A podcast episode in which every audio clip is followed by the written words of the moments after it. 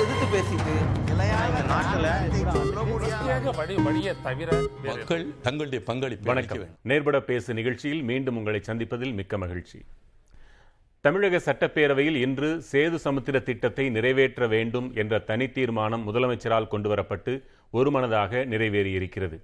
இதில் உள்ள நடைமுறை சிக்கல்கள் என்னென்ன என்பதை இன்று விவாதிக்கலாம். பங்கேற்போர் திராவிட முன்னேற்றக் கழகத்திலிருந்து திரு. கான்ஸ்டன்டைன் பேராசிரியர்.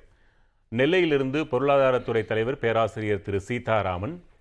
வலதுசாரி திரு. ரமேஷ் சேதுராமன் மற்றும் பூவுலகின் நண்பர்கள் அமைப்பிலிருந்து திரு. வெற்றி செல்வன் நால்வர் பங்கேற்கின்றனர். நால்வருக்கும் வணக்கம். திரு. வெற்றி செல்வன் இதை இரண்டாக பிரித்துக் கொள்ளலாம். இதை செயல்படுத்துவதற்கே உள்ள நடைமுறை சிக்கல்கள். செயல்படுத்தப்பட்டால் அதன் பின்னர் வரக்கூடிய நடைமுறை சிக்கல்கள் முன் ஊகித்தல் என்று கொள்ளலாம். செயல்படுத்துவதில் உள்ள நடைமுறை சிக்கல்கள்.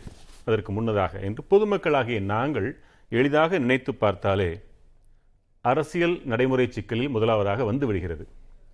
பொருளாதாரம் ஒரு சிக்கலாக இருக்கக்கூடுமோ என்பது தெரியும். நான் நினைத்து பார்த்து இந்தியா போன்ற பெரிய பொருளாதாரம் உள்ள நாட்டில் இதெல்லாம் ஒரு தொகை அல்ல என்பதும் புரிகிறது. இருந்தாலும் கேள்விக்காக. மூன்றாவது என்ன சிக்கல்? நம்பிக்கை. இன்று வரை ராமர் பாலம் உச்சநீதிமன்றத்திலும் வழக்காக இருக்கிறது. இங்கு சட்டசபையிலும் கூட பேச்சாக அடிபடுகிறது என்றால் அது ஓர் சிக்கலாக இருக்கக்கூடும் என்று கருதுகிறோம். பன்னாட்டு உறவு அதில் ஏதேனும் சிக்கல் நடைமுறை சிக்கல் இருக்க வாய்ப்புண்டா? ஐந்தாவது வழக்குகள் இன்றைக்கு நடைமுறை சிக்கல்களாக எப்படி இருக்கின்றன?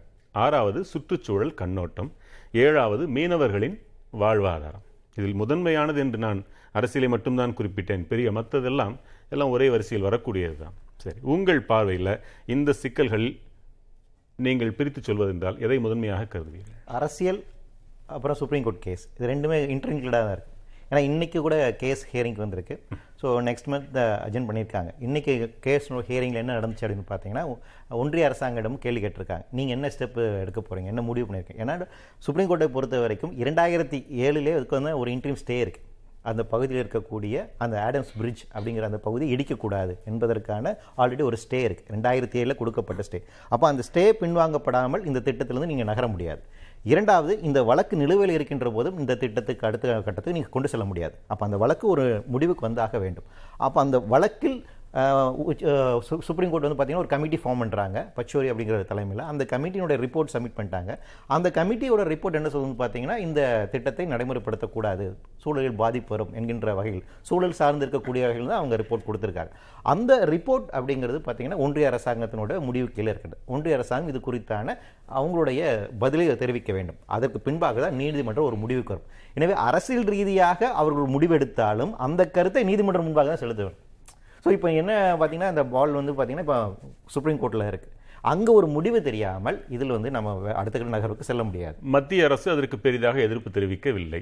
அது சுப்ரீம் இன்னைக்கு அந்த கேள்வி எழுப்பப்பட்டிருக்கு. Yes or no say yes or நோன்னு கேட்டிருக்காங்க. சுப்பிரமணிய சுவாமி சொல்லியிருக்கிறார். ரெண்டுல ஏதாவது ஒன்று சொல்லுங்க நான். கேஸ் வித்ரா பண்ணிக்கிறேன்னு சொல்றாரு. ஆமா. சரி நீட்டி ஆனால் இங்கே தமிழகத்தில் பார்த்தீர்கள் என்றால் அனைத்து கட்சிகளும் ஏற்றுக்கொண்டு ஒருமனதாக என்று சொல்கிறார்கள். ஒரு சில குரல்கள் அதில் இருக்கின்றன. இதை ராமர் என்ற நம்பிக்கையை நீங்கள் இது பண்ணக்கூடாது. மீனவர்களின் வாழ்வாதாரம் பாதிக்கப்பட்டு விடக்கூடாது. அந்த இக்கண்ணாக்கள் இருந்தாலும் அது சிறிய அளவிலாகத்தான் இருக்கின்றன. அனைவரும் ஒன்றுபட்டு இதை பண்ணியிருக்கிறாங்க. இவர்களுக்கெல்லாம் சுற்றுச்சூழல் அக்கறை இல்லையா? இல்லை மோர் தென் சுற்று அக்கறையை தாண்டி இப்போது இருக்க வேண்டிய ஒரு நாடு சந்திக்கக்கூடிய இருக்கக்கூடிய அரசியல் பிரச்சனை இருக்கு இல்லைங்களா? வலதுசாரிகளுடைய அந்த வளர்ச்சி மதம் சார்ந்து இருக்கக்கூடிய அரசியலினுடைய வளர்ச்சி அப்போ அது எதிர்த்து நிற்க வேண்டிய ஒரு தேவை அப்படிங்கிறது ஒரு ப்ரோக்ரஸிவ் ஃபோர்ஸ்க்கு வந்து தேவைப்படுது. ஸோ அந்த வகையில் ஜனநாயக ரீதியாக இருக்கக்கூடிய சக்திகள் எல்லாம் ஒருங்கிணைந்து இந்த இதுக்கு எதிர்ப்பு தெரிவிக்கணும். ஏனென்றால் கடந்த ஒரு ஒரு மாதத்துக்கு நடந்த நிகழ்வை பாருங்க. ஒரு பேட்டியில் அவர் சுப்பிரமணிய சாமி அவர்கள் இது குறித்து பேசுகிறார் நிச்சயமாக நான் வரவிட மாட்டேன். அதுக்கான ரிஃப்ளெக்ஷன் பார்த்தீங்கன்னா ரெண்டு புத்தக வெளியீட்டு நடக்குது. நிச்சயமாக அது கொண்டு வரப்பட வேண்டும் அப்படிங்கிற ஒரு கருத்து வருது. ஏன்னா ஐடியாலஜிக்கல் வாரா வந்து அது வந்து மாறுது.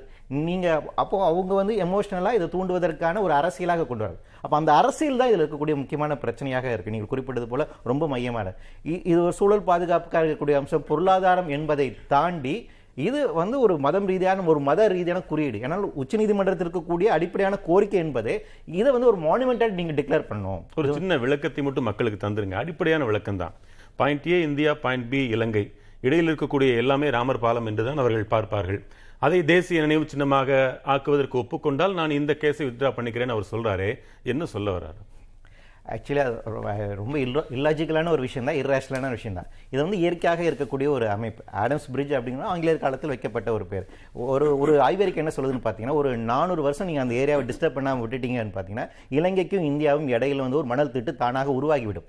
ஏனென்றால் அந்த அளவுக்கு செடிமெண்டேஷன் நடந்துகிட்டு இருக்கு. மண் வந்து சேர்ந்துக்கிட்டே இருக்கு. அது இயற்கையாக நடக்கக்கூடிய ஒரு ப்ராஃபிட் இன்னைக்கு நீங்கள் ராமேஸ்வரம் அந்த பகுதியில் போய் பார்த்தீங்கன்னா கல்ஃப் ஆஃப் மன்னார் சார்ந்திருக்கூடிய பகுதியில் பார்த்தீங்கன்னா இங்கே நிலத்தை வந்து பார்த்துக்கலாம். அந்த அளவுக்கு ஆழம் இல்லாத ஒரு பகுதி. நடந்தே கூட நம்ம இலங்கைக்கு போயிடலாம். அந்த அளவுக்கு பெரிய அளவுக்கு ஆழம் இல்லை. ஏனென்றால் புவியியல் ரீதியாக நமக்கு இந்தியா அப்படிங்கிறது இந்த நாடு உருவாகிறதுக்கு முன்பாக இந்தியாவும் இலங்கை ஒன்றா இருந்த நில அமைப்புகள்.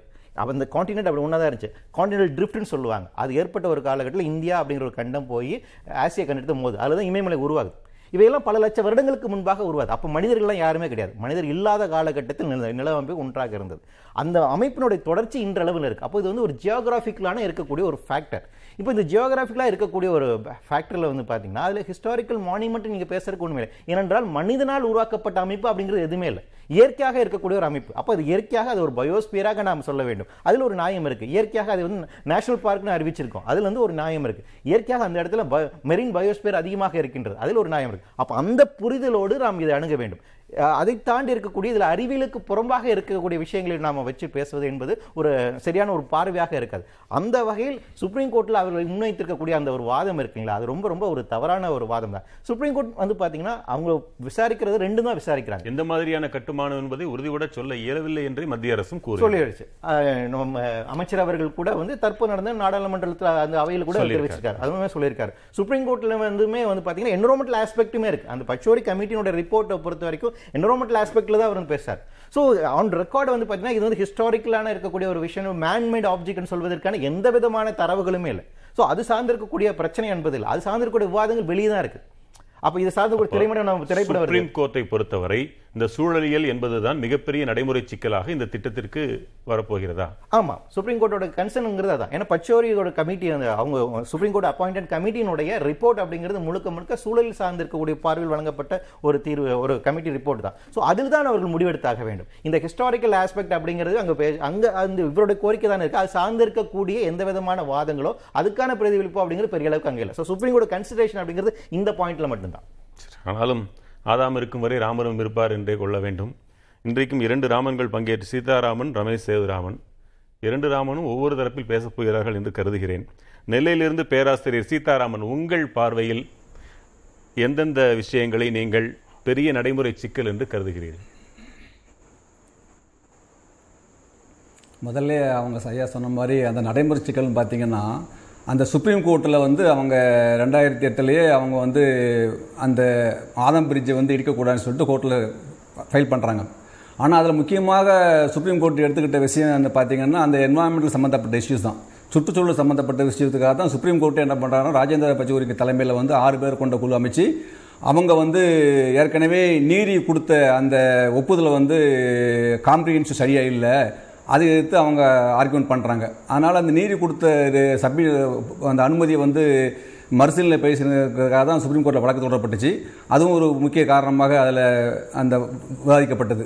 அப்பொழுது நீதிமன்றமே தலையிட்டு ஆறு பேர் கொண்ட குழு வந்து மத்திய அரசு நியமிக்க சொல்கிறாங்க மத்திய அரசு அந்த குழு நியமிக்கிறாங்க. ராஜேந்திர பச்சூரி தலைமையில் அந்த ஆறு பேர் கொண்ட குழுவானது பரிந்துரைக்கிறது. அந்த குழுவுடைய பரிந்துரை என்னன்னு பார்த்தீங்கன்னா அது சுற்றுச்சூழலை உகந்த பாதிக்கக்கூடிய வகையில் இருக்கிறதாகவும் பொருளாதாரத்தில் வந்து நம்ம எதிர்பார்க்குற அளவுக்கு மிகப்பெரிய ஒரு லாபம் இல்லை அப்படிங்கிற ஒரு சூழ்நிலையை அவங்க கற்றுக்கொண்டுறாங்க அப்போ எக்கனாமிக் எஸ்பெக்ட்லேயும் ஒரு மிகப்பெரிய நம்ம எதிர்பார்க்குற மாதிரி ஒரு குரோத் இருக்க போகிறதில்ல சுற்றுச்சூழலுடைய பாதிப்பு மிக அதிகமாக இருக்கும் அப்படிங்கிறத அந்த ரிப்போர்ட்டினுடைய சாராம்சத்தை வந்து சப்மிட் பண்ணியிருக்காங்க. ஆனால் அதே நேரத்தில் இருந்த அப்போது மத்திய அரசாங்கம் என்ன சொன்னாங்கன்னா ரா- Rajendrakumar report Rajendra budget report submit பண்ணதுக்கு அப்புறம் கூட மத்திய அரசு என்ன சொல்லுச்சுன்னா அப்போதைய மத்திய அரசு என்ன சொன்னாங்கன்னா இருந்தாலும் பரவாயில்ல நாங்கள் அந்த திட்டத்தை வந்து முன்னெடுத்து செல்வதற்கான முயற்சியை எடுப்போம்னு தான் சொன்னாங்க. அப்போ உள்ள காங்கிரஸ் கவர்மெண்ட் அந்த நடைமுறைக்கு உண்டான சாத்தியக்கூறுகளை பார்க்கறதுக்காக தான் அவங்களுமே அதை முயற்சி எடுக்கணும்னு சொன்னாங்க. பட் நம்ம நடைமுறையில் பார்க்கும்போது பார்த்தீங்கன்னா நீங்கள் சொன்ன மாதிரி அது மீனவர்களுடைய மே- வாழ்வாதார பிரச்சனை இருக்குது ரெண்டாவது அந்த ட்ரெட்ஜிங்னால் ஏற்படக்கூடிய அந்த பவளப்பாறை பாதிப்பு அல்லது அந்த மன்னார் வளைகுடா பகுதியில் இருக்கக்கூடிய பாதிப்பு. இவங்க என்ன சொல்கிறாங்கன்னா இந்த சேனல் வந்து மன்னார் வளைகுடா பகுதியிலிருந்து வெகு தூரத்தில் இருக்குது மன்னார் வளைகுடாங்கிறது நீங்கள் ராமேஸ்வரத்தில் தூத்துக்குடியிலிருந்து ராமேஸ்வரம் வரைக்கும் ஒரு இருபத்தோரு தீவுகள் அடங்கிய ஒரு அந்த பகுதி. ஆனால் அந்த பகுதிகளில் இவங்க என்ன சொல்கிறாங்கன்னா தூத்துக்குடியிலிருந்து வான்தீவிலிருந்து ஒரு இருபது கிலோமீட்டர் த தொலைவில் இருக்கிறது இந்த அதனால் மன்னார் வளைகுடா பகுதி ஒரு ஆறு கிலோமீட்டருக்கு தொலைவில் இருக்கிறதுனால இந்த கடல்வாய் உயிர் உயிரினங்களுக்கு வந்து பாதிப்பு இல்லை அப்படிங்கிற மாதிரி இவங்க வந்து ஆர்குமெண்ட் சொல்கிறாங்க ஆனால் விஞ்ஞான ரீதியாக பார்த்தோம்னா வாட்டர் எப்படி நம்ம வந்து கம்பார்டலைஸ் பண்ண முடியும்? தண்ணி வந்து இது ஆதம்பிரிச்சிக்குள்ள தண்ணி இது பால்க்கு சலஞ்சிக்குள்ள தண்ணி இது தூத்துக்குடி துறைமுகத்து பக்கத்தில் துண்டி தண்ணீர் அப்படின்னு எப்படி நம்ம கம்பார்ட்மெண்ட்ஸ் பண்ண முடியும் அப்படிங்கிறது விஞ்ஞானபூர்வமாக ஒரு கேள்வி எழுது. ஏன்னா ஒரு இடத்துல ஒரு பத்து கிலோமீட்டருக்கு அப்பால் நடக்கக்கூடிய தண்ணி நடக்கக்கூடிய மாற்றங்கள் அது ஏன் எங்கே வராது அப்படிங்கிறது. அந்த தேசமித்து திட்டத்தை வந்து ஆதரித்து பேசுறவங்க என்ன சொல்றாங்க? ஆழ கடல் ஆழப்படுத்தியாச்சுனாக்கா ஆழ்கடலில் இருக்கக்கூடிய மீன்கள் எல்லாம் இங்க வரும். இங்க மீன் மீனவர்களுடைய வாழ்வாதாரம் கூடும். மீன் உற்பத்தி கூடுங்கிறாங்க. ஆனால் மீனவர்களுடைய என்னுடைய ஆய்வறிக்கையிலும் பொழுது நான் மீனவர்களை ரெண்டு மூணு திரேஸ் போகிறோம் அந்த தலைவர் குளம் அந்த மாதிரி மீனவர் கிராமங்களுக்கு போய் சந்திச்சு மீனவர்கள் சந்திக்கக்கூடிய வாய்ப்பு கிடைச்சிது. அப்போ மீனவர்கள் என்ன சொல்கிறாங்கன்னா எங்களுடைய வாழ்வாதாரத்தை வந்து ஓரளவு பாதிக்கக்கூடிய வகையில் தான் இருக்கும் அப்படிங்கிறது தான் அவங்களுடைய ஆர்குமெண்ட்டாக இருக்குது ஒரு சில மீனவர்கள் ஆதரிக்கிறாங்க ஒரு சில மீனவர்கள் எதிர்க்கிறாங்க. ஆனால் பெரும்பாலான மீனவர்களுடைய வாழ்வாதாரத்தை பாதிக்கக்கூடிய வகையில் இருக்கும் அப்படிங்கிறது அவங்களுடைய அச்சத்துக்குள்ளே உள்ளாகிறாங்க. ஏன்னா மீனவர் பொறுத்த மட்டும் அவங்க எந்தவித ஆல்டர்னேட்டிவ் தொழிலுக்கு மாற மாட்டாங்க. விவசாயிக்கு நம்ம ஆல்டர்னேட் தொழில் கொடுத்தா வேற தொழில் கொடுத்தா உடனே வந்துருவாங்க. ஆனால் மீனவர்கள் வந்து மீன்பிடிப்பு தொழில் விட்டாக்க அவங்க வேற தொழிலுக்கு வந்து அவங்க வந்து மாறுவது வந்து எளிதான ஒரு நடைமுறை இல்லை. அதனால் மீனவர்கள் வந்து வேற வா- வாழ்வாதாரத்துக்கு நம்ம போக சொல்கிறது அல்லது ஆல்டர்னேட் நாங்கள் ஏற்பாடு பண்ணி கொடுக்குறோம் உங்களுக்கு டிஸ்பிளே பண்ணி கொடுக்குறோம் அப்படின்னு சொல்கிறதெல்லாம் அவங்க வந்து ஏற்றுக்கிற மாதிரியான கோரிக்கை இருக்குமா நடைமுறை சிக்கல் இருக்குது ரெண்டாவது பார்த்தீங்கன்னா அந்த ட்ரெட்ஜிங் பண்ணும் பொழுது ரெண்டாயிரத்தி அஞ்சில் அந்த ட்ரெட்ஜிங் ஆரம்பித்தாங்க அப்போவே என்ன சொன்னாங்கன்னா இந்த ட்ரெட்ஜிங் வந்து நீங்க சேஃப்டியா டிஸ்போஸ் அது பெரும்பான்மை என்ற அளவில் வெற்றி பெற்றால் மட்டும்தானே செயல்படுத்தப்பட முடியும். அது ஒரு பெரிய பங்காற்றும் தானே. செயல்படுத்த முடியும். ஆமா சார். ஆமா ஆமா. சரி தொடர்ந்து. மீனவர்களுடைய கருத்து கேட்பு ஒரு ஒரு பெரிய அளவில் நடத்தப்படவில்லை. கருத்து கேட்பு கூட்டம் நடத்தா கூட மீண்டும் மக்கள் மத்தியில் விவாதி வைத்து தான் அது ஒரு முடிவு எட்ட வேண்டிய சூழ்நிலை இருக்கும்.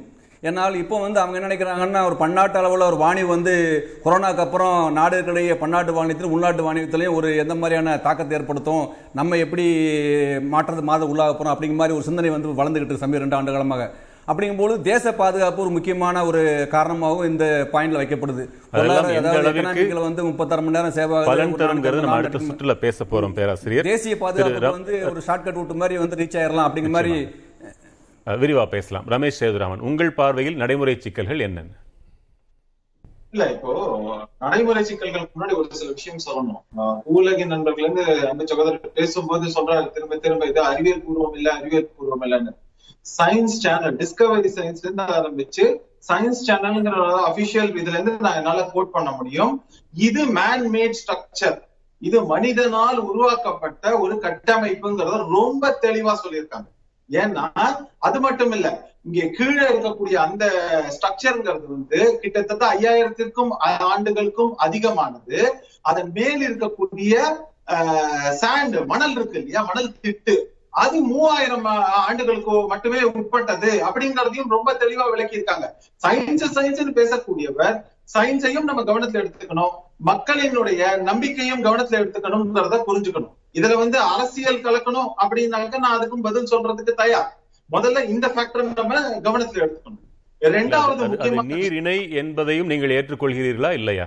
நீர் இணை என்றால் இரண்டு நீர் ஓட்ட நீர் இணைப்பில் அங்கே மணல் சேர்வது இயற்கை தானே மணல் சேர்வது இயற்கை. இங்க பேசக்கூடிய கட்டமைப்பு.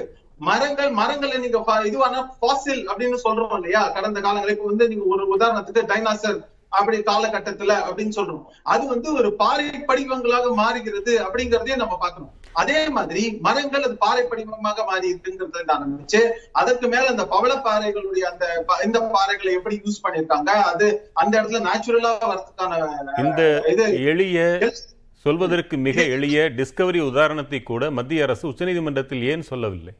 மாட்டாங்க. அதை நான் சொல்றேன். ஏன்னா அதுவும் அதுவுமே கண்டிக்கத்தக்கது. அப்படிங்கறதையும் நான் வந்து பதிவு பண்ணிட்டு அடுத்தது நான் அதுக்கான பதில சொல்றேன். காரணம் என்னவென்றால் இந்த சேது சமுத்திர திட்டத்தை பொறுத்த வரைக்கும் நம்ம நிச்சயமா வந்து இதில் நடக்கக்கூடிய எக்கலாஜிக்கல் ஃபேக்டர்ஸையும் நம்ம கவனத்துல எடுத்துக்கணும். இதே நேரத்துல நீங்கள் சொல்லக்கூடிய இந்த பாதையை அமைத்தால் திரும்ப திரும்ப மணல் வந்து சேர்வதற்கான வாய்ப்பு இருக்குங்கிறத கடந்த காலங்கள்ல வந்து ஆய்வறிக்கையில் சொல்லியிருக்காங்க. இது நடப்பதற்கான பாசிபிலிட்டி திரும்ப இருக்கு. மூணாவது முக்கியமான விஷயம் இதுல அப்படி நீங்க அமைத்தால் கூட இதில் செல்லக்கூடிய கப்பல்கள் அவங்க சொல்லக்கூடிய ஷிப்ஸ் சைஸ் எல்லாம் நீங்க ஒரு சிலத பாத்தீங்கன்னா அவ்வளவு பெரிய கப்பல்கள் போய் சேர போக முடியாது. போனாலும் மிக மிக குறைந்த வேகத்தில் மட்டுமே செல்ல முடியும். அப்படி குறைந்த வேகத்தில் செல்வதை விட இவர்கள் சுற்றி சென்றால் ஒரு சில மணி நேரங்கள் மட்டுமே அதுக்கான ரிஸ்க் இத்தனை மணி நேரம் ஸ்பெண்ட் பண்றதுக்கும் அதற்கு ஈக்குவலான ரிஸ்க்குக்கும் கன்சிடர் பண்ணா பல நிறுவனங்கள் என்ன சொல்றாங்க? நாங்க அந்த முறையை கடைபிடிக்க மாட்டோம். இப்ப நம்ம பாக் ஸ்ட்ரைட் அந்த ஒரு சில இதுல வந்து வெளிநாட்டுல வந்து நம்ம கடந்த காலங்கள்ல அந்த கப்பல் போய் மாட்டிக்கொண்டது கெனால் எல்லாம் போய் மாட்டிக்கொண்டதுலாம் நம்ம பார்த்திருக்கோம். மேன்மேடு கெனால்ஸ் சொல்றாங்க. அந்த மாதிரியான இடங்கள்ல போய் மாட்டிக்கொண்ட போது அது எவ்வளவு பெரிய தாக்கத்தை ஏற்படுத்தி காரணம் என்னன்னா நீங்க சுத்தி வர்றதுக்கு குறைஞ்சு மூணு நாலு நாள் ஆகும். இங்க ஒரு சில மணி நேரங்கள் தான் சொல்றாங்க. அடுத்த விஷயம் நீங்க அப்படித்தான் சொன்னால் இன்னொன்னு வந்து தேச பாதுகாப்பு அதுக்காக நம்மளுடைய நேவல் இது அதாவது கடற்படை வந்து அதனுடைய அஹ், கப்பல்கள் போய் சேரும் எந்த அளவுக்கு மிகப்பெரிய கப்பல்கள் இந்த சரக்கு கப்பல்கள்னு சொல்றோமோ அதே அளவுக்கு விமா விமானம் தாங்கிய கப்பல்கள்லாம் அதே அதே அளவுக்கு பெருசு அதை விட பெருசுன்னு கூட சொல்ல முடியும். அதே நேரத்துல அவங்க போறதுக்கும் இந்த மாதிரியான பிரச்சனைகள் இருக்கு. ஒருவேளை இந்த சொல்லக்கூடிய இவர்கள் கமர்ஷியல் ஷிப்ஸ் வெசல்ஸ் அங்க போய் மாட்டிக்கொண்டால் அது எவ்வளவு பெரிய தாக்கத்தை ஏற்படுத்தும்னா அதை விட மிகப்பெரிய தாக்கத்தை நம்மளுடைய பாதுகாப்பிற்கான தாக்கத்தை இது ஏற்படுத்தக்கூடும். இதையெல்லாம் சொல்லியும் தமிழக பாரதிய ஜனதாவும் இந்த சட்டப்பேரவையில் கூட எதிர்க்கவில்லை. ஏன்? ஏன்னா அவங்க புரியுது அவங்க என்ன சொல்றாங்க? எங்களுடைய நம்பிக்கையின்படி இல்ல நீங்க சயின்டிபிக்கா அதை நிறைவேற்ற முடியும். இது எல்லாத்துக்கும் வழிவகை கண்டுபிடிச்சுன்னா பண்ணுங்க அப்படின்னு தான் சொல்லியிருக்காங்க. அதுவும் ராமர் பாலம் இந்த இதை வந்து தொடாமல் இருக்கணும். அப்படிங்கறத அவங்க சொல்லியிருக்காங்க. திரும்பவும் சொல்லக்கூடிய விஷயம் அதே மாதிரி நீங்க ரூட் பாத்தீங்கன்னா மூணு நாலு வாட்டி இந்த இது மாறி இருக்கு. முதல்ல சொன்ன சொன்னது பாத்தீங்கன்னா ராமேஸ்வரம் ராமேஸ்வரத்துக்கு முன்னாடி மண்டபம் அந்த சைட்ல இருந்து பண்ணலாம்னாங்க அப்புறம் அதுக்கு முன்னாடி அப்புறம் வந்து மண்டபம் தாண்டி அப்படியே முடி தாண்டி தாண்டி தாண்டி இப்ப எல்லாமே பாலம் பெரும்போது நிலப்பகுதியையே உடைத்து ஏற்படுத்தக்கூடியது. நம்பர் சிக்ஸ் இப்போ இறுதியாக இருக்கிறது என்று கருதுகிறேன். சரி ஏற்படுத்துவீர்களானால் செல்லக்கூடிய பணம் அந்த செலவழிக்கக்கூடிய பணம் அதில் நீங்கள் வந்து சேமிக்கக்கூடிய எந்த அளவுக்கு நீங்க ஒரு பெரிய கண்டத்தையே அவையெல்லாம் இந்த திட்டம் நடைமுறைப்படுத்தப்பட்ட பிறகு என்ன நடைமுறை சிக்கல்கள் என்று கேட்கவிருக்கிறேன். அதில் நீங்கள் தாராளமாக சொல்லுங்கள். கான்ஸ்டன்டைன் இப்போ உங்களுடைய எதிர்வன் என்ன? அதாவது நண்பர்கள் சொல்லக்கூடிய இந்த சுற்றுச்சூழல் அல்லது பொருளாதாரம் அல்லது நம்பிக்கை சார்ந்து எல்லாவற்றையுமே ஆய்வு செய்த பிறகுதான் இந்த முடிவுக்கு வருகிறோம். இந்- இந்த சுற்றுச்சூழல் சம்பந்தமாக நான்கு அறிக்கைகள் தாக்கல் செய்யப்பட்டிருக்கிறது. குறிப்பாக நீரி இது வந்து ரெண்டாயிரத்தி ஏழில் அது சப்மிட் பண்ணப்பட்டது. அதில் சில கிளாரிஃபிகேஷன்ஸ் இருந்தது. அதை கிளாரிஃபை பண்ணுறதுக்கு இன்றைக்கு இருக்கக்கூடிய நம்ம ஒன்றிய அரசினுடைய சுற்றுச்சூழல் துறை தெளிவாக இருக்கிறது. அப்போ சுற்றுச்சூழல் சம்பந்தமாக இதில் பெரிய பாதிப்புகள் வருமா என்று கேட்டால் இதற்கு முன்னால் இதே மாதிரி மேன்மேடு பாலங்கள் இருக்கு அப்படின்னா பனாமா கால்வாயும் சூயஸ் கால்வாயும் உங்களுக்கு தெரியும். வட அமெரிக்காவையும் தென் அமெரிக்காவையும் பனாமா கால்வாய் ஐரோப்பாவையும் ஆசிய நாடுகளையும் இணைக்கக்கூடிய சுயஸ். அப்போ அந்த மனிதர்களால் உருவாக்கப்பட்ட அந்த கால்வாய். ஏறத்தாழ பல ஆண்டுகளுக்கு முன்னால் உருவாக்கப்பட்டதிலேயே அன்றைக்கு இருந்த சந்தேகங்களை எல்லாம் விலக்கி இன்றைக்கு அது பயன்பட்டு கொண்டிருக்கிறது என்பதை நாம் மறுப்பதற்கில்லை சுயசையும் இதையும் ஒப்பிடுவது சரியாக இருக்குமான்றது ஒரு கேள்வி. இல்லை. நான் என்னன்னா நீங்கள் இப்போ நம்ம எந்த ஒரு திட்டத்தையும் உருவாக்குகிற போது ப்ராஜெக்டை நம்ம உருவாக்குறோம்னா சும்மா கண்ணை மூடிட்டு உருவாக்கிட முடியாது. எதையும். அப்படி பார்க்கிற போது இதற்கு இதில் எந்த மாதிரியான கப்பல்கள் போக முடியும்? ஏறத்தாழ முப்பது மணி நேரம் பயணத்தை சுருக்க முடியும் என்று சொல்லுகிறார்கள். சரி. முன்னூத்தி இருபத்தி நான்கு கடல் மைல் தூரம் இதில் வந்து அதாவது இலங்கையை போய் சுத்தி பழையபடி நீங்க வர்றதுக்கும் இந்த இரண்டிற்கும் இடையில் போவதற்குமான ஒரு சூழல். அப்ப அந்த மணி நேரத்தை மட்டும் முதல்ல பிரிச்சுக்கிறேன். முப்பது மணி நேரம். ஒரு ஒரு நாளை விட சற்று அதிகம். அதிகம். இந்த திட்டம் சக்சஸ்ஃபுல் ஆயிடுச்சுன்னா இதுக்கு ஒரு பைலட் ஷிப் வேணும். அப்ப கியூ உருவாயிடும். அந்த கியூ பொறுத்து பார்த்தீங்கன்னா அது ஒரு- கப்பலுக்கு ஒரு மணி நேரம் என்று எடுத்துக்கொண்டாலும் இருபத்தி நான்காவது கப்பல் என்றால் நேரம் அங்கே ஒரு பொருட்டல்ல. அதாவது என்னன்னா இப்ப நமக்கு டோல்கேட் இருக்கு. டோல்கேட் இருக்கு. அதுல முதல்ல வந்து எல்லாரும் நின்று கையில காசு கொடுத்து பண்ணோம். அப்புறம் அதுக்கான ஒரு இ பேமெண்ட் கொண்டு வந்தோம். ஃபாஸ்ட் பண்றோம்ல. அப்ப அந்த சிக்கல்கள் தீரத்தானே செய்கிறது. நான் சொல்லிடுறேன். நான்- சொல்லிடுறேன். அதாவது இதில் எந்த அளவிற்கான போக்குவரத்துகளை கொண்டு போக முடியும்? எவ்வளவு இதனுடைய கெப்பாசிட்டி அதற்கு தகுந்தாற் போலே தான் இந்த பாதையை பயன்படுத்துவார்கள். அதை மீறி வந்து போய் வரிசையில் நிற்கிறதற்கு யாரும் ஒத்துக்கொள்ள மாட்டார் நீங்கள் சொல்வதை போல இப்போ ஒரு உதாரணத்துக்கு உள்ளுக்குள்ள இருக்கிற கப்பல்கள் கடந்து போவதற்கே இன்னும் இருபத்தி நான்கு மணி நேரம் ஆகும். ஒருவேளை நீங்கள் சொல்லுகிற அந்த ஸ்டாக் அதில் வந்து பின்னாடி இப்படி நிற்கிறாங்க அப்படின்னா அடுத்தால வர்ற கப்பலை எப்படி உள்ள விடுவாங்க? விட மாட்டாங்கல்ல அப்போ இந்த practical difficulties after the implementation of the project நீங்க பணத்தை இணைய வழியிலேயே செலுத்திடலாம். ஆனா கப்பலை இந்த பைலட் இழுத்துட்டு போனாதான் உண்டு. இல்ல நான் நான் சொல்றது உள்ள வர்றதுக்கு முன்னாடியே. நீங்க இப்ப இந்த கால்வாய் வந்து எந்த இடத்துல ஸ்டார்ட் ஆகுதோ அந்த இடத்துல கண்டிப்பா என்ட்ரி பாயிண்ட்டுக்கு தெரியும். உள்ளுக்குள்ள எவ்வளவு கப்பல் நிக்குது எவ்வளவு போக முடியும் அப்படின்னு. அதுக்கு மேல இல்ல அப்படின்னா அந்த கப்பல்களுக்கு பாதை கொடுக்க போறது இல்ல. நீங்க. வந்தாங்க அப்படி எவ்வளவு ஏனென்றால் இது நூற்று அறுபது ஆண்டு கால கனவுன்னு சொல்றாங்க. இதை ஆதரிக்காதவர்களே இல்லை. அவ்வப்பொழுது மாற்றி பேசியவர்கள் உண்டே தவிர நேருவும் ஆதரித்திருக்கிறார் வாஜ்பாயும் ஆதரித்திருக்கிறார் மன்மோகன் சிங்கும் ஆதரித்திருக்கிறார். இந்திரா காந்தி அம்மையாரும் இன்றைய அரசும் கூட இதற்கு எதிர்ப்பு தெரிவிக்கவில்லை. இந்திரா காந்தியும் ஆதரித்திருக்கிறார். கருணாநிதியும் ஆதரித்திருக்கிறார் எம்ஜிஆரும் ஆதரித்திருக்கிறார் ஜெயலலிதாவும் ஆதரிக்கிறார். இன்று ஸ்டாலினும் அதை ஆக இதற்கு கட்சிகள் எதிர்ப்பே இல்லாத போன்ற ஒரு தோற்றத்தை காட்டுகின்றன. நேரு காலத்தில் இருந்த கப்பல் வேறு. அதன் பிறகு வாஜ்பாய் காலத்தில் இருந்த கப்பல் வேறு. ஒவ்வொரு பத்தாண்டுகளுக்கு ஒரு முறையும் கப்பல்களின் அளவு விரிந்து கொண்டே செல்கிறது. இன்னைக்கு ஃபுல்லாக ப்ரைவேட்டைசேஷன் எல்லாமே பெரிய பெரிய கப்பல் நிறுவனங்கள். நம்மளே ஒரு ஊரில் பைபாஸ் இருந்து ஊருக்குள்ள பக்கம் பைபாஸில் போக தான் ஆசைப்படுறோம். இப்போ இலங்கையை சுற்றி என்பது பைபாஸ் போன்றது என்றால் சர்வ நிச்சயமாக பெரிய கப்பல்கள் கண்டெய்னர் வரப்போகிறதே கிடையாது. சீனா ஒன்று தான் நமக்கும் சீனாவுக்கும் என்றால் இந்த பாலத்திற்கும் அதுக்கும் தொடர்பே கிடையாது. நம் கிழக்கே அது அது நடந்துக்கிட்டே இருக்க போகுது. என்றால் அதனால் எந்த கப்பல்கள் வர முடியும்? நீங்களே சொல்லிட்டீங்க பெரிய கப்பல்கள் வர முடியாது. இப்போ நாலாவட்டத்தில் இது குறைந்த அளவுதான் பயன் தரும் என்றால் இதனால் விளையக்கூடிய சாதக பாதகங்கள் பாதகங்களை ஒப்பிடும் பொழுது இந்த சாதகங்கள் சுரைக்காய் கால் பணம் சுமைகூலி முக்கால் பணம் என்று ஆகிவிடக் கூடாதே என்ற இல்ல அது நீங்க நீங்க கேக்குற கேள்விக்கு இப்போ இருக்கக்கூடிய இந்த கடற்கரை பகுதியில் வரக்கூடிய வருமானங்கள் எந்த விதத்திலும் பாதிக்கப்படாது. அவர்கள் சொல்வதை போல நானூத்தி முப்பது கோடி ரூபாய் வருமானம் என்று சொல்லுகிறார் சரியா?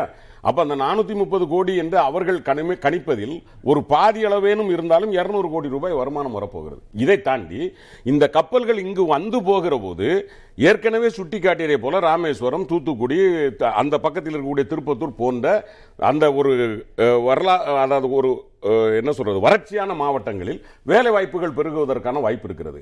அது மட்டுமல்ல இந்த மாதிரி வந்து இறங்கி அந்த நம்ம கப்பல் சரக்குகள் போக்குவரத்து ஆரம்பிக்கிற போது தூத்துக்குடியின் பேஸ் மட்டுமல்ல இதை சுற்றி இருக்கக்கூடிய ஆறு துறைமுகங்களிலும் கூட சிறிய சிறிய துறைமுகங்கள். இன்னைக்கு நம்ம முட்டத்திலிருந்து இருந்து நம்ம ராமேஸ்வரம் வரைக்கும் இருக்கக்கூடிய சில சில சின்ன சின்ன துறைமுகங்களிலும் கூட இதற்கான இந்த கப்பல்கள் வந்து போவதனால் அதனுடைய வியாபாரங்கள் பெருகுவதற்கான வாய்ப்பு இருக்கிறது. எனவே ஒரு பக்கம் வேலை வாய்ப்பு பெருகுகிறது ஒரு பக்கம் பொருளாதாரம் பெருகிறது இன்னொரு பக்கம் உலகளாவிய அளவில் நமக்கு ஒரு பாதுகாப்பும் கிடைக்கிறது. அப்படி பார்க்கிற போது யாரும் எந்த ஒருவருக்கும் இந்திய குடிமகனாக இருக்கக்கூடிய யாருக்கும் முதலில் பாதுகாப்பிலோ அல்லது மக்கள் வாழ்வாதாரத்திலோ அல்லது சுற்றுச்சூழலிலோ பிரச்சனைகளை ஏற்றுக்கொண்டு இதை நிறைவேற்ற வேண்டும் என்கிற எண்ணம் வருவதற்கான வாய்ப்பே கிடையாது. யாரும் அதை விரும்ப மாட்டார்கள். எந்த தலைவரும் எல்லா தலைவரும் மக்களுக்காக போராடுவார்கள். கொள்கைகள் மாறுபட்டு இருக்கலாம். அந்த கொள்கைகளின் அடிப்படையில் மக்கள் நன்றாக இருக்க வேண்டும் என்பதுதான் நோக்கம். எனவே அந்த வகையில் பார்க்கிற போது இந்த திட்டத்தை நாம் இவர்கள் சொல்லுகிற இந்த பிரச்சனைகள். இப்போ சகோதரர் ரமேஷ் சேதராமன் ஒரு நம்பிக்கை அடிப்படையில் அப்படின்னு சொல்லி சொல்றார். இப்போ அதை வந்து நரிமன் அப்படிங்கிற வழக்கறிஞர் வந்து அவர் எடுத்து சொல்கிறார் யுத்த காண்டத்தில் கடைசியாக முடிகிற நேரத்தில் ராமன் வந்து இலங்கையிலிருந்து வரும் பொழுது கலைத்து விட்டு வருகிறார். அதாவது அவர் வந்து சொல்லிட்டு வரார். இந்தந்த இடமெல்லாம் அப்படின்னு சொல்லி சீதைக்கு சொல்லிட்டு வரும்போது அந்த இடத்த சேது சமுதிரத்தை சொல்லும்போது கங்கையோடு யமுனை கோதாவரியோடு என்று அந்த பாட்டை பாடி எதிர்ந்தோர் புண்மை யாவும் நீங்கும் அன்றே என்று முடிகிற அந்த பாட்டையும் எடுத்து காட்டி இந்த ராமேஸ்வரம் கோயில்ல வந்து குளிச்சா என்ன தீமைகளெல்லாம் என்ன பாவங்களெல்லாம் தீரும் என்று சொல்லிவிட்டு நான் அமைத்த இந்த திட்டுக்கள் மரக்கலம் போய் வருவதற்கு பா- போதுமான அளவில் இல்லை என்கிற காரணத்தினால் பா- நமக்கு பாதகமாக இருக்கிறது என்கிற காரணத்தினால் நானே அதை முடித்து விடுகிறேன் என்று ராமரே அதை முடித்து விட்டார் என்று நீதிமன்றத்தில் சொல்லப்பட்டிருக்கிறது கு- குரலுக்கும் எடுத்து சொல்லப்பட்டிருக்கிறது. எனவே நம்பிக்கையின் அடிப்படையில் பார்த்தால் கூட தான் வகுத்த பாலம். தனக்கு சீதையை எடுத்து வருவதற்கு தற்காலிகமாக பயன்பட்ட பாலம். நமக்கு பிறகு மக்களுக்கு பயன்படாமல் போய்விடக்கூடாது. இந்த பாலம் வந்து பிரச்சனைகளை உருவாக்கிவிடக் கூடாது என்பதற்காக ஒரு நல்ல மனதோடு ராமர் அவர்களே அதை கலைத்து விட்டதை கம்பராமாயணம் சொல்லுகிறது என்பதை உச்சநீதிமன்றத்தில் நாரிமன் எடுத்து வாதாடி இருக்கிறார். அதை உச்சநீதிமன்றம் ஏற்றுக்கொண்டிருக்கிறது. நான் என்ன சொல்லுகிறேன். இன்னொன்னு இன்னொன்னு இன்னொரு உதாரணம் சொல்லிடுறேன். அதாவது நம்ம மக்கள் நம்பிக்கை என்பதை பேசிக்கொண்டே நாம் நமக்கான அரசியலை மூவ் பண்ண முடியாது. உங்களுக்கு ஞாபகம் இருக்கும் என்று நம்புகிறேன். நீங்கள் ஒரு மூத்த பத்திரிகையாளர். இதே இந்த சாலையை போடுகிற போது இளம் பத்திரிகையாளர் என்றே சொல்லுங்க. இளம் பத்திரிகையாளர் ரைட் இந்த நம்ம ஜாஃபர் கான் பேட்டையில் இந்த பாலத்தை தாண்டும் போது அங்கே ஒரு அம்மன் கோயில் இருந்தது முருகன் கோயில். அதே மாதிரி வடபழனியில் பாலம் கட்டுகிற போது அந்த பக்கத்தில் அன்னை வேளாங்கண்ணி அம்மன் கோயில் அன்னை வேளாங்கண்ணி மாதா கோயில் ஒன்று ஒரு கெபி ஒன்று இருந்தது. ஆனால் மக்களுக்கு அந்த ரோடு வர வேண்டும் என்கிற போது அதை நாம் தள்ளித்தான் எடுத்து வைத்தோம். மக்கள் ஒன்றும் சொல்லவில்லை. அப்படி நான் நான் என்னதை சொல்ல வருகிறேன் என்றால் மக்களை. மக்களை அதுல முக்கியமான ஒரு கருத்து என்ன சொல்றாங்க அப்படின்னா அன்றைக்கு வாஜ்பாய் அவர்கள் இதுல வந்து அட்வொகேட் ஜெனரலா இருந்தவர் மத்திய அரசினுடைய இதா இருந்தவர் என்ன சொல்றாரு அப்படின்னா இந்த மக்கள் நம்பிக்கையின் அடிப்படையில் அங்கே போய் மக்கள் யாரும் கோயிலில் போய் வழிபாடோ எதுவும் நடத்துவதில்லை. அது ஒரு நம்பிக்கை. எனவே அது நான் என்ன சொல்லுகிறேன்? இருக்கிறதா? இல்லை அதைத்தான் நம்ம என்ன நாரிமன் மக்கள் நம்பிக்கை. என்பதை இதே அரங்கம் பத்தாண்டுகளுக்கு முன்பு இதே பாடலை நானும் சொன்னேன். அன்று ஹெச் ராஜா பங்கேற்றுக் கொண்டார். அன்று நடந்ததை போட்டு பார்த்தால் தெரிந்து அடுத்து என்ன நடந்தது என்று. அது இருக்கட்டும். அது மட்டுமல்ல இன்றைக்கு காசி தமிழ்ச் சங்கத்தை நடத்துகிறார்கள். அதன் கதாநாயகன் கவி பாரதியார் கடலினை தாவும் குரங்கும் இன்ன பிறவும் கற்பனை என்பது கண்டோம். என்று முடிக்கிறார். ஒருவேளை அதனால் அமைதியாக இருக்கிறார்கள் என்னவோ தெரியாது. பாரதி? நீங்கள் சொன்னவை சிலவற்றை ரமேஷ் சேதுராமன் மறுக்க விரும்புகிறார் என்று கருதுகிறேன். ரமேஷ் சேதுராமன் சொல்லுங்க அதுக்கு முன்னாடி இல்ல இல்ல. அதே பாரதி தான் சேதுவை சமைப்போம்னு சொன்னார். ஆமாம் அதை சேதுவை மேடிருத்தி என்றால் மேடிருத்தி என்றால் ஏற்கனவே இருந்த ஒன்றை மறைத்தோ அல்லது அதில் கை வைத்தோ தானே செய்ய வேண்டும். ஒன்றை ஆக்குதலோ ஆமா, அல்லது அதை அழித்தலோ. இரண்டுமே இருக்கணும். இல்ல மேடுறுத்தி அப்படின்னு சொன்னாரு. அவருக்கு அந்த விஷன் இருந்ததுங்கிறத நம்ம மறக்க மேடிருத்தி என்றால் அது- ஒரு பயன் கருதித்தானே? இன்றைக்கு அவர் இருந்திருந்தால். இந்த பயன் கருதி என்ன சொல்லியிருப்பார் என்று உங்களால் எப்படி சொல்ல அதற்காக ராமர் சேத்துவை மொத்தமா இடிக்கணுங்கிற அவசியம் கிடையாது. அதுக்கு நீங்க பேரலா கூட ஒரு ஸ்ட்ரக்சர் கட்டிட்டு போலாம். ரெண்டாவது முக்கியமான விஷயம் அது வந்து national heritage site geo heritage site ஏன்னா ரொம்ப முக்கியமாக அறிவியல் சம்பந்தப்பட்ட விஷயத்திலும் நீங்கள் வந்து மணல் திட்டுகள் பார்வைக்கின்றன ஏதாவது இயற்கையாக உருவாக்கின்றன நீங்க என்ன சொன்னா கூட அதற்குமே இது ஒரு முக்கியமான ஒரு அறிவியல் தளமாக இது இருக்கும் புவியியல் தளமாக இருக்கும். அந்த வகையில் இதை தொடுவது தவறு என்பது என்னுடைய கருத்து. அடுத்த விஷயம் நீங்கள் சொன்னது கம்ப ராமாயணம். ஆனால் நீங்கள் வால்மீகி ராமாயணத்தை பத்தி சொல்லல. கம்பராமாயணத்தை பத்தி தான் சொல்லியிருக்கோம். கம்பராமாயணத்துல வந்து எப்படி அழகாக தமிழின் நடையில் கம்பர் அவர்கள் அந்த வால்மீகி ராமாயணத்தை தழுவி எழுதியிருக்கிறாரே தவிர அது கம்ப ராமாயணத்தில் இருக்கக்கூடிய பல விஷயங்கள் வால்மீகி ராமாயணத்துல இல்லைன்னு நம்ம பார்த்திருக்கோம். அதையும் கவனத்தில் எடுத்துக்கொள்ள வேண்டும். அதே மாதிரி நீங்கள் சொன்னது இதிகாசம் கம்பராமாயணமாக இருக்கலாம். நான் சொன்னது கம்பராமாயணம் அல்ல. எ- எத்தனையோ முன்னூற்றுக்கும் எண்ணூற்றுக்கும் மேற்பட்ட ராமாயணங்கள் இருக்கின்றன. அதை விட்டுறலாம். Science புராணங்களுக்குள் புகுந்தால் வாதங்கள் இரண்டாவாதங்களாக Science வாய்ப்பு உண்டு. அதனால தான் அதை டிஸ்கவரி சேனல்ல நம்ம சயின்ஸா எடுத்துக்க முடியாது. இப்போ டிஸ்கவரி சேனல்ல வந்து ஒரு ஷோ பண்றாங்க அப்படின்னா அதுல வந்து பாத்தீங்கன்னா கான்ஸ்பிரசி தியரியில பண்ணலாம். இப்போ ஏலியன் இருக்குதா இல்லையான்னு கூட தான் டிஸ்கவரி சேனல்ல வந்து பண்றாங்க. அதுக்காக ஏலியன் நீங்க நம்புறது நம்பாதது உங்களுடைய விருப்பம் சார்ந்தது. ஆனால் அதுக்கான அறிவியல் தரவுகள் இருக்குதா அப்படிங்கிறது தான் நம்ம பார்க்கணும். அதுதான் ஒரு சரியான ரேஷனல் பார்வையாக இருக்கணும். உச்சநீதிமன்றம் என்பது ஒரு ரேஷனாலிட்டி அடிப்படையில் செயல்படும். தனிப்பட்ட உங்க நண்பை உங்க நம்பிக்கையின் அடிப்படையில் உச்சநீதிமன்றமோ இந்திய பாராளுமன்றமோ இல்ல நம்ம சட்டசபை செயல்பட முடியாது. இல்லையா? ரேஷனாலிட்டி வேணும். அதையும் சொல்றேன். அந்த நம்பிக்கை உள்ள பாரதிய ஜனதா கட்சியினருமே கூட இன்றைக்கு அதற்கு சம்மதம் தான் தெரிவித்திருக்கிறார்கள். அதற்கு பாதிப்பு வேண்டாம் அதை பற்றி பேசாதீர்கள் புண்படுத்தாதீர்கள் என்றுதான் சொல்கிறார்களே தவிர அனைவரும் ஏற்றுக்கொண்ட ஒன்றுதானே? அதில் பிரச்சனை இல்லை. இல்ல அது பிரச்சனை இல்லை. நான் நண்பர் அவர் குறிப்பிட்ட நிச்சயமா. டிஸ்கவரி சேனல் அப்படிங்கிறது என்ன பிரச்சனைனா இப்போ பாரதிய நம்ம இப்படி நம்பிட முடியாது. பிரச்சனை இதுதான் இவங்க சட்டசபைக்குள்ள ஒண்ணு பேசுறது ஒண்ணு. வெளியே அவங்களுடைய ஆதரவு சேனல்கள் வேற மாதிரி ஒரு பேசும். இன்னொருத்தங்க எழுத தரவு வேற மாதிரி பண்ணாங்க அப்ப என்ன பார்த்தீங்கன்னா ஒரு சைடு வந்துட்டு இல்லப்பா நாங்க இப்படி பண்ண மாட்டோம். அப்படி அபிஷியலா அவங்க ஸ்டாண்ட் இருக்கும். அன்அபிஷியலா இருக்கக்கூடிய ஸ்டாண்ட் இப்படியான விஷயங்கள் தான் தொடர்ச்சியாக ஆர்எஸ்எஸ் சார்ந்து இருக்கக்கூடிய பிஜேபி அவங்களுடைய அரசியல் கற்பி தான் எடுத்துகிட்டு வராங்க. ஸோ அவங்க இப்படி பேசுறாங்களே உள்ள இப்படி பேசுறாங்களே அப்படி நம்பல. ஆனா இந்த நம்பி அப்ப ராம் சேது அப்படிங்கிற நம்பிக்கையில தான் வெளியேறிட்டாங்களா? அந்த அரசியல் நாங்க எடுக்க மாட்டேன்னு அவங்க சொல்றாங்களா? கிடையாது அந்த அரசியல் நிச்சயமாக அவர் எடுப்பாங்க ஏன்னா அந்த அரசியல் அவர்களுக்கு தேவை. தமிழகத்தில் அவர் வர வேண்டும் என்றால் இந்த அரசியல் அவர்களுக்கு தேவை. அதனால் நிச்சயமாக அதை முன்னெடுப்பார்கள். அதில் எந்த விதமான மாற்று கருத்தும் இல்லை. அப்போ அந்த இடத்தில் நாம் அறிவியல் ரீதியாக நிற்க வேண்டிய ஒரு தேவை இருக்கு. அறிவியல் பார்வையோடு பார்க்க வேண்டிய ஒரு தேவை இருக்கு. இது இயற்கையாக இருக்கக்கூடிய ஒரு மணல் திட்டு என்பதை நாம் தெளிவுபட வேண்டும். சுற்றுச்சூழல் பாதுகாப்பு என்று நீங்க சொல்றீங்க. அதற்காக மட்டுமே இதை நீங்கள் எதிர்ப்பதாக இருந்தால் இந்த திட்டம் மனிதகுலத்திற்கு இந்தியாவிற்கு மாபெரும் ஒரு நன்மையை தரக்கூடும் என்றால் அதை கருத்தில் கொண்டால் இதை நீங்கள் கொஞ்சம் கூட விட்டு தர முடியும். அப்படி நீங்க பார்க்கும்போது இதைவிட அது பன்மடங்கு அதிகமான பலனை தரவில்லையா என்பதன் கேள்வி திரு வெற்றி செல்வன் மக்கள் பார்வையில் என்ன நினைக்கிறாங்கன்னு நான் சொல்றேன். இனிமே எல்லா கப்பலும் நம்ம ஊர் வழியாக தான் போவோம். தெரியுமில்ல ஏன்னா பாலம் வெட்டிட்டாங்கன்னா இந்த வழியாக தான் போகும். எல்லா கப்பலும் காசு கொடுத்து தான் போகணும். அவ்வளோ வருமானம்.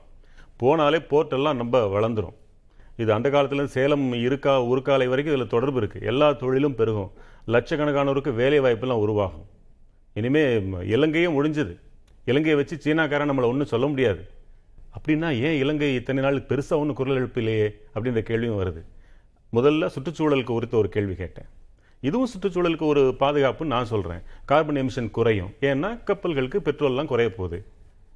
இல்லை என்ன பதில்? முதல் அந்த இதுக்கு மேலே அதிகப்படியான லாபம் கிடைக்குதா? கம்பேரிட்டிவ்லி இப்போ ஒரு எக்காலஜியை நீங்கள் டிஸ்ட்ரிக்ட் பண்ணுறீங்க அதோட அதிகப்படியான லாபம் கிடைக்குது அதோட நன்மை கிடைக்குது கிடைத்தால் நீங்கள் பொறுத்துக் கொள்ளலாமா? சுற்றுச்சூழல்வாதிகள். கொள்ளலாம் கம்பேரிட்டிவ்லி அப்படிங்கிறதுல வந்து நம்ம பேசலாம். அட்லீஸ்ட் ஒரு நேஷனல் சேக்குக்காக தேசிய நலன் கருதி சில விஷயங்களை நம்ம தியாகம் செய்ய வேண்டியிருக்கா. அந்த அந்த அளவுக்கு இருக்குதா அப்படிங்கிறத இது வந்து கேள்வி. இப்போ இந்த இது பொறுத்த வரைக்கும் எக்கனாமிக்கல் ஆக்டிவிட்டி பொறுத்த வரைக்கும் பார்த்தீங்கன்னா உங்களுக்கு west coast to east coast தான் இங்கே போகணும். அதாவது நீங்கள் இங்கே இருந்து அ- தூத்துக்குடி துறைமுகத்தில் இருந்து இங்கே விசாகப்பட்டினம் போகலாம் சென்னை கொல்கட்டா. இந்த ரீஜன் மட்டும்தான் நீங்கள் போக முடியும். இந்த பக்கம் போகிற கப்பல் எல்லாம் துபாய்க்கு தான் போக போகுது. உங்களுக்கு இந்த ரீஜனுக்கு போகிறது ஸோ அதுக்கு வந்து நீங்கள் இலங்கையை சுற்றிட்டு போகணுங்கிற அவசியம் அது ஆல்ரெடி இப்படி தான் போயிட்டு இன்டர்நேஷனல் வார்டர்ஸ் அப்படிங்கிறது. உங்களுக்கு இலங்கையை சுற்றி நம்ம போக வேண்டிய ஒரே பிரச்சனை நமக்கு எங்கேருந்து வருதுன்னா விசாகப்பட்டினம் தூத்துக்குடியிலேருந்து விசாகப்பட்டினத்துக்கு நான் போகிறதுக்கு அல்லது சென்னை துறைமுகம் போவதற்கு அல்லது கொல்கட்டா துறைமுகம் போவதற்கு தான். இந்த மூன்று இடங்களுக்கு போவதற்கு தான். இந்த மூன்று இடங்களுக்கு நீங்கள் ஏற்றுமதி செய்வதற்கு தூத்துக்குடியில் என்ன இருக்குது ஒன்றும் கிடையாது. உங்களுக்கு தூத்துக்குடிக்கு வந்து அங்கே வரைக்கும் துறைமுகம் என்ன வந்ததுன்னு பார்த்தீங்கன்னா நிலக்கரி கொண்டு வந்து சேர்க்குறாங்க. அங்கே இருக்கக்கூடிய தெர்மல் பவர் ஸ்டேஷனுக்காக வரும். ஸோ அந்த இன்கமிங் அப்படிங்கிறதா இருக்குது அதை தாழ்ந்து வெளிநாட்டு எக்ஸ்போர்ட் பண்ணுறது அப்படின்னா உங்களுக்கு இந்த சைடு துபாய் போகிறது தான் அப்போ உங்களுக்கு புதிய இதனால் லாபம் கிடைக்கும். அதிகப்படியான கப்பல் போக்குவரத்து அதிகமாகும் என்பதுக்கான எந்த விதமான வாய்ப்பும் இல்லை. இரண்டாவது மீனவர்களோட அங்கிருந்து படகுலே வந்து போய்க்கலாம் அப்படின்னா இந்த ரோ இந்த வாட்டர்வேஸோட விட போகிறத விட அவங்களுக்கான ரோடு கனெக்டிவிட்டி இன்னும் ஈஸியான விஷயம். அதுலேருந்து அவங்களுக்கான டிரான்ஸ்போர்ட் பண்ணிடலாம். அதுலேருந்து ரொம்ப எளிமையானது. ரொம்ப சீக்கிரமாக வந்து போய் சேரலாம். உங்கள் கடலில் போய் அவங்க மீன் பிடிக்கணும். மீன் பிடித்து கொண்டு வந்து நிலப்பகுதியாக ரோட்வேஸ் ஆன் ரோட்வேஸ் வேறு பகுதியில் கொண்டு போகிறாங்க கடலை அதே மாதிரி திருப்பி கடல் வழியாக வாட்டர்வேஸ் வழியாக கொண்டு வரத்து போய் சேர்க்க வேண்டிய ஒரு தேவை அப்படிங்கிறது இல்லை. எனவே அந்த போ போக்குவரத்து அதிகமாகும் என்பது அப்படிங்கிறது ஒரு சரியான வாதமாக எடுத்துக்கொள்ள முடியாது.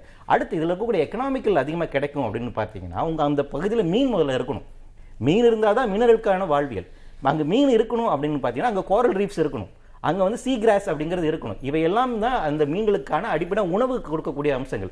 அவையெல்லாம் அழிந்துவிடும். நீங்கள் ட்ரென்ச்சிங் பண்ணுறீங்க கிட்டத்தட்ட எண்பத்தி ஒம்பது கிலோமீட்டர் ட்ரென்ச் பண்ண வேண்டியிருக்கு. அதாவது ஆழப்படுத்த வேண்டியதாக இருக்குது ஆழப்படுத்த ப்ரொக்ளைன் வச்சு நம்ம மண் அள்ளி போடுறோங்களா அந்த மாதிரி கடலுக்குள்ளே ப்ரொக்ளைனை வச்சு நீங்கள் மண் அள்ளி போட்டுக்கிட்டே இருக்கணும். அங்கே அதிகமாக செடிமெண்டேஷன் அதிகமாகும். திருப்பி திருப்பி மண் வந்து சேர்ந்துக்கிட்டே இருக்கும். அதனால தான் நான் முன்னாடி சொல்லிட்டு நீங்கள் சும்மா விட்டுட்டீங்கன்னா நானூறு வருஷத்தில் இன்னொரு மணல் மேடு இலங்கை வரைக்கும் வந்துடும் நடந்தே நம்ம போயிடலாம் அந்த அளவுக்கு மண் சேரக்கூடிய ஒரு பகுதி ஓஷன் கரண்ட் அங்கே வித்தியாசமாக இருக்கக்கூடிய பகுதி. அப்போ நீங்கள் திருப்பி திருப்பி ட்ரென்ச் பண்ணணும். இது பயங்கர செலவாகிட்டே இருக்கணும். ஒரு முறை மட்டும் ட்ரென்ச் பண்ணால் பத்தாது. இந்த இது வந்தால் நீங்கள் மாதந்தோறும் ட்ரென்ச் பண்ணிக்கிட்டே இருக்கணும் ஏன்னா மண் சேர்ந்துக்கிட்டே இருக்கும். அப்போ அதற்கான காஸ்ட் அப்படிங்கிறது. இந்த ட்ரென்ச் பண்ணும்போது கோரல் ரீஃப்ஸ் அப்படிங்கிறது கம்ப்ளீட்டாக இல்லாமல் போயிடும். அப்படி கோரல் ரீஃப்ஸ் அந்த பவளப்பாறைகள் இல்லை என்றால் நீங்க இவ்வளவு ஈஸியா சொல்றீங்க. லாபம் அவ்வளவு ஒன்றும் பெருசா இருக்காதுன்னு. அது தெரியாமல அவ்வளவு பெரிய அரசாங்கம் இப்படி முடிவு எடுத்திருக்க முடியும்? இந்த இந்த இந்த இந்த எக்கனாமிக்கல் டேட்டாஸ் அப்படிங்கிறது ஸ்டேட்டஸ் அப்படிங்கிறது இருக்குங்களா அதற்கான தெள்ள தெளிவான இது நாள் வரைக்கும் ஒரு ஸ்டேட்டஸ் ஒரு டேட்டா ஒரு கமிஷன் ரிப்போர்ட் கிடையாது. இந்த திட்டம் எல்லாமே சொல்லணும்னா உங்களுக்கு அறுபதுகளில் வரும்போது அன்னைக்கு இருந்த ஒரு பார்வை இருக்குங்களா அன்னைக்கு எல்லாமே நம்ம சோசியலிஸ்டிக் பார்க்கும்போது இந்த மாடர்ன் டெம்பிள்ஸ் அந்த மாடர்ன் டெம்பிள்ஸை நம்ம பார்த்தீங்கன்னா டேம்ஸ் தான் பார்த்தோம். இல்லையா? நம்மளுடைய நெஹ்ரு அவர்களை தான் பேசினார்.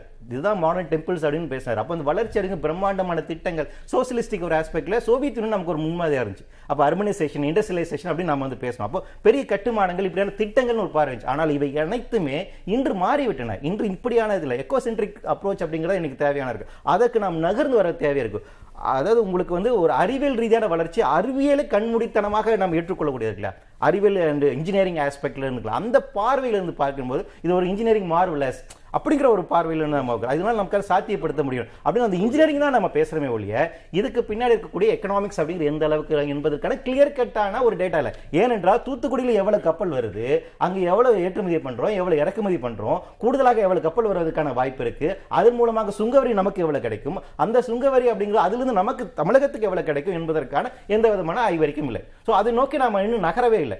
இப்போது நடந்திருக்கக்கூடிய ஆய்வுகள் அனைத்துமே என்னன்னா இன்ஜினியரிங் ஆஸ்பெக்டில் ஃபீஸபிலிட்டி ஸ்டடி பண்ணியிருக்காங்களே ஒழிய என்வரான்மெண்டல் ஸ்டடி பண்ணியிருக்காங்களே ஒழிய இதனுடைய எக்கனாமிக்கல் பெனிஃபிட்டாக இருக்கக்கூடிய எந்த டேட்டாஸுமே நம்மகிட்ட இல்லை. ஸோ அப்போ அந்த டேட்டாஸ் இல்லாமல் இதை சார்ந்து நம்ம முன்னெடுத்து செல்வது என்பது ஒரு சரியான பார்வையாக இருக்காது அப்படின்னு ரெண்டாவது காலநிலை மாற்றுத்துறை என்ற ஒன்றையே புதிதாக உருவாற்றி இருக்கக்கூடிய ஒரு அரசுக்கு நீங்கள் சொல்வதும் ஒரு ஒரு முக்கிய காரணமாக இருக்க வேண்டும். இதுவும் சொல்லிச்சிருக்காங்க. அதே மாதிரி இந்த பயோஸ்பியரை அறிவிச்சிருக்காங்க மண்ண நம்ம கல்ஃப் ஆஃப் மன்னார்ல வந்துட்டு அங்க இந்த ஆலியா பசு அப்படின்னு இருக்கு. அந்த பகுதியில் மட்டுமே இருக்கக்கூடிய ரொம்ப ஒரு அழகான ஒரு பிராணி. அதற்காக ஒரு பயோஸ்பியர் அறிவிச்சிருக்காங்க. அது ரெண்டு மாசத்துக்கு முன்னாடி அறிவிக்கப்பட்ட ஒரு அறிவிப்பு தான். அதற்கு அப்ப நீ கூடுதலா கொடுக்குற இந்த கார்பன் எமிஷன் வேற குறையும் அப்படின்னு சொல்லி இந்த கப்பல் போக்குவரத்து அப்படிங்கிறதுல உங்களுக்கு நீங்க ஏற்கனவே குறிப்பிட்டது போல அந்த பைலட் மூலமா இழுத்துட்டு போகும்போது அதன் மூலமாக தான் அதிகமாக செலவு. ஏன்னா அதிக ஃபியூல் நீங்க செலவு பண்ண போறீங்க. நீங்க அந்த பகுதியில் வந்து வரிசையா கிலோ அப்போ மோர் எமிஷன்ஸ் அப்படிங்கிறதா இதுல வந்து பாசிபிளான ஒரு விஷயம். அப்ப எரிபொருள் சிக்கனம் இல்லையா? இல்ல. உங்களுக்கு வந்து உங்களுக்கு எமிஷன்ஸ் வந்துட்டு பணம் கனலாக இருக்கும் சுயஸ் கனலாக இருக்கட்டும். இங்க இருக்கக்கூடிய எமிஷன்ஸ் வந்து அதிகம். அது வந்து ஒரு முக்கியமான ஒரு பிரச்சனை வந்துட்டு நமக்கு வந்து. சோ அதனால இதுல எமிஷன்ஸ் வந்து குறையும் அப்படிங்கறதுக்கான இப்ப நீங்க எரிபொருள் சிக்கனமும் இல்லை. இதனால் பொருளாதாரமும் எந்த அளவுக்குன்னு சந்தேகப்படுறீங்க அப்படின்னா ஒரு தரப்பினர் ராமர் பாலம் என்பதை எப்படி மித்துன்னு சொல்றாங்களோ அதே போல இது நடைபெற்றால் இதெல்லாம் நடக்கும்னு சொல்றாங்களே இவங்க இது பெரிய மித்தா இருக்கும் போல இருக்கே என்ற கேள்வி மக்களுக்கு வந்துவிடக்கூடும். சில பதில்களை சீதாராமன் உங்களிடம் எதிர்பார்க்கிறேன். சொல்லுங்க. அதாவது சார் சொன்ன மாதிரி இந்த இன்டர்நேஷனல் இன்டர்னல் ட்ரேடுக்குள்ளே வேணால் இந்த தூத்துக்குடியிலிருந்து சென்னை போகிறதுக்கோ அல்லது என்ன சொல்லமோ கல்கட்டா போகிறதுக்கோ வேணால் அந்த ஃபீல் கன்சம்ஷன் அல்லது டைம் சேவிங் இருக்கலாம். ஆனால் நம்ம பார்த்தோம்னா சவுத் ஆப்பிரிக்காவிலிருந்து அல்லது யூரோப் ஆப்பிரிக்கா கண்டிலிருந்து அல்லது ஐரோப்பா கண்டத்திலிருந்து வரக்கூடிய கப்பல்கள் வந்து கிட்டத்தட்ட ஒரு மூவாயிரத்தி இரநூறு நாட்டுகள் மைல் ட்ராவல் பண்ணி வர்றாங்க. இங்கே வந்து பார்த்தீங்கன்னா ஒரு முந்நூற்றம்பது நானூறு நாட்டுகள் மைல் தான் அவங்களுக்கு ட்ராவல் டைமிங் ஆகுது. அதுலேயும் இந்த ஃபியூல் ரூட்டு பார்த்தீங்கன்னா டேரிஃப் ரூட்டு தான். எவ்வளோ ஃபியூல் சார்ஜ் பண்ண போகிறாங்க பெர் டேக்கு பஸ்ஸில் எவ்வளோ சார்ஜ் பண்ணுறாங்க வித் நார்மல் ஸ்பீட் லிமிட் தான் போகணும்.